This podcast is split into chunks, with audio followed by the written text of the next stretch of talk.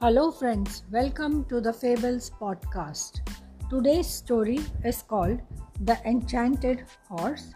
It is from a collection of the Arabian Nights. So let's begin the story, The Enchanted Horse. The people were rejoicing in Shiraz, Persia. They were happily celebrating the feast of the New Year. That day, the Sultan had arranged for great fairs and festivals in the main square of the city. The Sultan sat on his throne and watched his subjects celebrating. Just then, the crowd stopped amidst their actions and looked surprised. They saw a man riding a wooden horse that was decorated with silk and jewels as a real horse. The horse looked elegant, and so did the young man riding it. The Sultan too was surprised to see him. The young man dismounted the horse, bowed to the Sultan and said, "Greetings, Your Majesty. I am an Indian, the owner of this horse that has magic powers.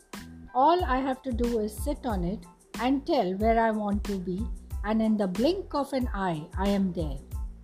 The crowd gasped to hear the power of the special horse. The Sultan recovered after hearing this and then said, "Welcome, dear Indian. Now you'll have to prove that your words are very true." "I'll go through any test you want me to prove it," said the Indian. "All right," the Sultan ordered. "Go to the mountain to the east of my kingdom. Bring to me a leaf from the palm tree that stands there." The Indian bowed low and mounted the horse. Then he turned a tiny screw that was located in the neck of the horse, and then the Indian was not to be seen, as the horse had flown off. Just a few seconds later, the Indian appeared on the horseback at the city square. He dismounted the horse and placed the palm leaf in the Sultan's hand. The Sultan was convinced of the magical powers of this horse. He was now determined to possess it.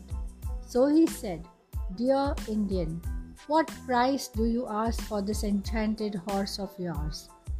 The Indian said, "Your Majesty, Your Highness, I got this magical animal in exchange for my one and only beautiful daughter. I gave my daughter to the man who created this horse. Then my daughter told me that I would never give up the horse for anything but for something that equals its true value." The Sultan offered, "Go on, Indian, tell me what you want in exchange. I have mansions full of jewels and gold. I have prosperous cities of which you can become the ruler." "Thank you, Your Majesty, but none of these do I desire. I think I can let you have the horse in exchange of your daughter's hand in marriage." The Sultan smiled while the crowd murmured in discussion. But this reply by the Indian angered Prince Feroz Shah. He was the Sultan's son, Prince of Shiraz. The Sultan was in deep thought, for he thought to himself, "This to be a worthy bargain." The Sultan addressed Prince Feroz.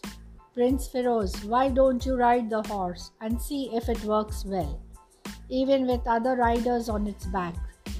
The prince mounted the horse. Then the Indian instructed him how to operate the enchanted wooden horse. The prince heard only that he had to turn a screw to start his ride.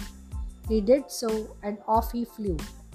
The eager prince had not heard how he was to stop the horse when required. As the prince flew off on the enchanted horse's back, the Sultan and his subjects grew worried about if he would be able to come back safely. The Sultan waited for hours, yet there was no sign of the prince. Now the worried Sultan grew angry too. Seeing this anger of his, the Indian explained, "Your Majesty, do not be angry. The young prince was impatient and did not hear all the instructions. It is not my fault at all." "Do you think that he'll keep flying all the time?" asked the Sultan. "Will he never land back on the earth?"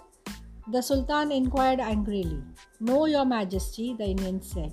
"The prince will come down to land if he would locate and turn the second screw on the horse's neck." Dear friends, the moral of this lovely Arabian Nights story is that haste makes waste. So I hope you enjoyed listening to the story. A very special thank you to all of you, my wonderful guests. Do recommend the podcast to your family and friends, and be sure to follow and share the same. Be happy, be safe till we meet again. Happy listening!